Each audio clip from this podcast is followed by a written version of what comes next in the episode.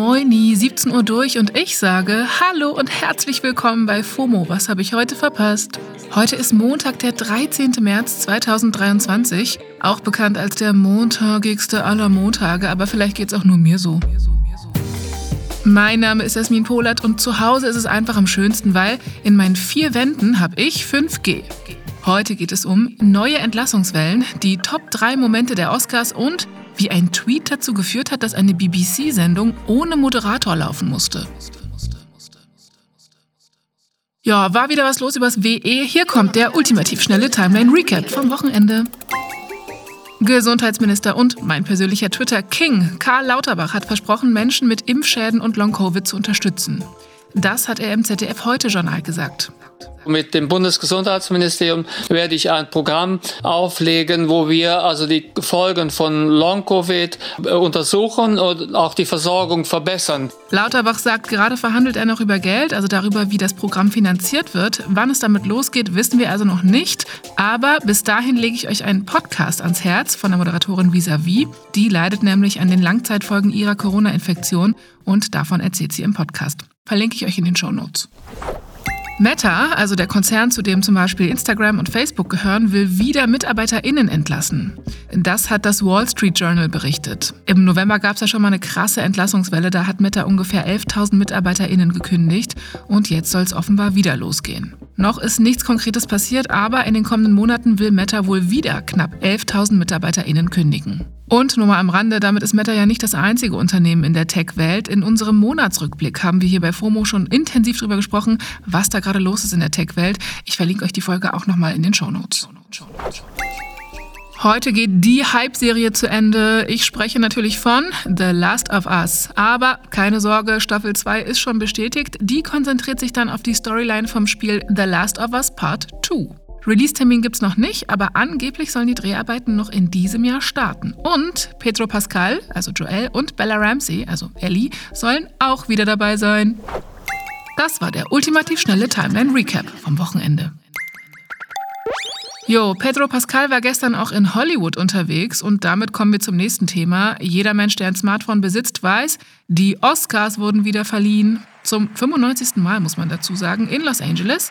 Bei uns war das in der Nacht von Sonntag auf Montag.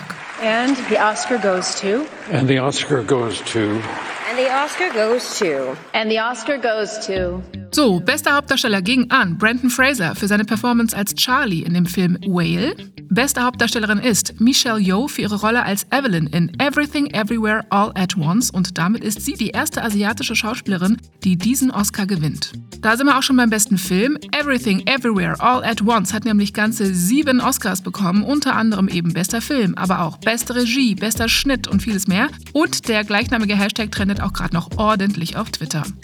Im Westen nichts Neues hat den Oscar für bester internationaler Film bekommen und noch in drei anderen Kategorien abgeräumt, unter anderem in beste Filmmusik. So, das mal als groben Überblick.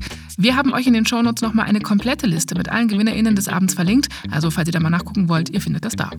Aber wie immer bei so Preisverleihungen ist das, worüber am meisten gesprochen wird, das Drumherum. Und bei den Oscars ist das Drumherum natürlich doppelt und dreifach spannend. Von den Outfits bis zu eventuellen Aufregern auf dem champagnerfarbenen Teppich. Ja, der war dieses Jahr zum ersten Mal seit Jahrzehnten mal nicht rot. Und deswegen kommen hier meine Top 3 Oscar-Momente, die gerade rauf und runter geteilt werden. Erstens, First Things First, Rihanna war da. Das an sich ist natürlich schon eine Sensation, weil egal wo die Frau hingeht, sie sieht immer frisch, frech und fabelhaft aus. So auch bei den Oscars. Sie hatte unter anderem so ein schwarzes Outfit mit Lederelementen an. Das hat ihren Babybauch betont und sie sah einfach insgesamt richtig glücklich aus, fand ich. Sie ist ja gerade schwanger mit ihrem zweiten Kind und hat bei der Verleihung ihren Song Lift Me Up performt. Das ist ja der Soundtrack zu The Black Panther, Wakanda Forever und den Song hat Rihanna in Erinnerung an den verstorbenen Schauspieler Chadwick Boseman gesungen. Zweitens, es geht ein Video rum von Angela Bassett. Die war nominiert in der Kategorie Beste Nebendarstellerin in The Black Panther Wakanda Forever. Aber den Preis hat dann Jamie Lee Curtis bekommen, nämlich für ihre Performance in Everything Everywhere All at Once. Junge, die Filmnamen sind dieses Jahr echt lang. So, und in dem Moment sind ja die Kameras immer sowohl auf die gewinnende Person als auch auf die anderen Nominierten gerichtet. Und ich sag mal so, Angela Bassett hat nicht geklatscht und gelächelt, sondern hat sichtlich enttäuscht ausgesehen. Und das Video von ihr, wie sie da sitzt, geht gerade in den Socials rauf und runter mit ganz viel Support und Empathie für Angela. Ihr Name ist sogar auch schon während der Oscars getrennt auf Twitter. Ich sag mal, die Arme, ja, wer kann's ihr verübeln? Ist ja auch einfach nur menschlich. Drittens, woanders hat's auch gemenschelt, nämlich direkt am Champagne Carpet. Lady Gaga war gerade dabei, das Meer aus FotografInnen entlang zu schreiten. Und dann hat sie plötzlich gesehen, wie ein Fotograf hingefallen ist. Lady Gaga fängt an zu sprinten, was by the way auch echt krass aussieht in ihrem schwarzen Kleid. Das hat so einen weiten Prinzessinnenrock. Und sie hält dem Fotografen ihre Hand hin. Videos davon gehen gerade auch meine Timelines rauf und runter. War dann im Endeffekt alles okay. Lady Gaga ist weitergelaufen und sie hat dann später in T-Shirt und Jeans und wenig Make-up ausgerechnet ihren Song Hold My Hand performt. Live imitates Art und so weiter. So, das waren meine Top 3 Momente von den Oscars. Für unser letztes Thema schauen wir heute mal rüber nach UK. Da ist eine BBC-Sendung kurzerhand ja, in sich zusammengefallen, wenn man so will. Und zwar wegen einem Tweet. Die Sendung heißt Match of the Day. Das ist quasi das britische Äquivalent zu unserer Sportschau. Und da gibt es jede Woche die Zusammenfassungen von allen Premier League-Spielen. Im Anschluss diskutiert der Moderator Gary Lineker dann zusammen mit ExpertInnen die Spiele. Gary Lineker ist ehemaliger Fußballprofi und moderiert die Show seit 1999, also der ist ein Urgestein.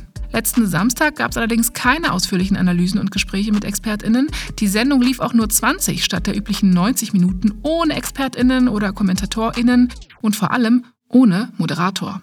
Lineker wurde nämlich von der BBC suspendiert für einen Tweet, den er am 7. März geschrieben hatte. In dem Tweet kritisiert er die britische Regierung für deren Asylpolitik. Lineker hat unter anderem das hier geschrieben, ich übersetze mal sinngemäß. Es gibt keinen großen Zulauf. Wir nehmen weit weniger Geflüchtete auf als andere große europäische Länder. Das hier ist nur eine unermesslich grausame Politik, die sich gegen die Schwächsten richtet, in einer Sprache, die der von Deutschland aus den 30er Jahren nicht unähnlich ist. Yo, die BBC hat Lineker daraufhin dazu aufgefordert, sich für diesen Tweet zu entschuldigen. Er hat sich aber geweigert und daraufhin wurde er vorläufig suspendiert. Die Begründung von BBC war, Lineker habe sich damit klar politisch positioniert und JournalistInnen der öffentlich-rechtlichen Sendeanstalten sollten unparteiisch bleiben. Tja, das Ganze hat eine Welle an Empörung und Soli ausgelöst. Also Gary Lineker hat Rücken, wenn man so will. Die beiden ehemaligen englischen Nationalspieler Alan Shearer und Ian Wright zum Beispiel haben der BBC mitgeteilt, dass sie aus Soli mit Lineker auch nicht einspringen, um die Sendung zu moderieren. Und die beiden waren bei weitem nicht die einzigen. Die Solidaritätswelle unter KollegInnen war so groß, dass zahlreiche andere Sendungen ausgefallen sind und auch in den Socials stehen extrem viele Leute hinter Lineker. Vielen geht es dabei auch um das Recht auf freie Meinungsäußerung. Gestern hat dann der BBC-Chef Tim Davy angekündigt, okay, äh, Gary Lineker ist ab sofort wieder Moderator für Match of the Day, so ungefähr. Wie der Konflikt im Endeffekt gelöst wurde, ist unklar. Eine Entschuldigung von Lineker gab es auf jeden Fall nicht, von BBC bisher auch nicht. Und der Tweet ist auch noch im Netz. Wir sind also wieder beim Ausgangspunkt angekommen, aber ganz ehrlich, wenn ich Lineker wäre, hätte ich jetzt auch nicht mehr so Bock, bei der BBC zu moderieren. Vielleicht sieht er das aber anders und kommt einfach mit so einem fetten, breiten Grinsen in die nächste Sendung. Wir bleiben auf jeden Fall dran. Das war's für heute mit FOMO. Wir hören uns morgen wieder hier auf Spotify. Sagt mal bitte, würdet ihr nach der Aktion von BBC noch moderieren wollen oder nicht? Schreibt gerne flotte Mail an fomo@spotify.com. Danke euch. FOMO ist eine Produktion von Spotify Studios in Zusammenarbeit mit ACB Stories. Ciao!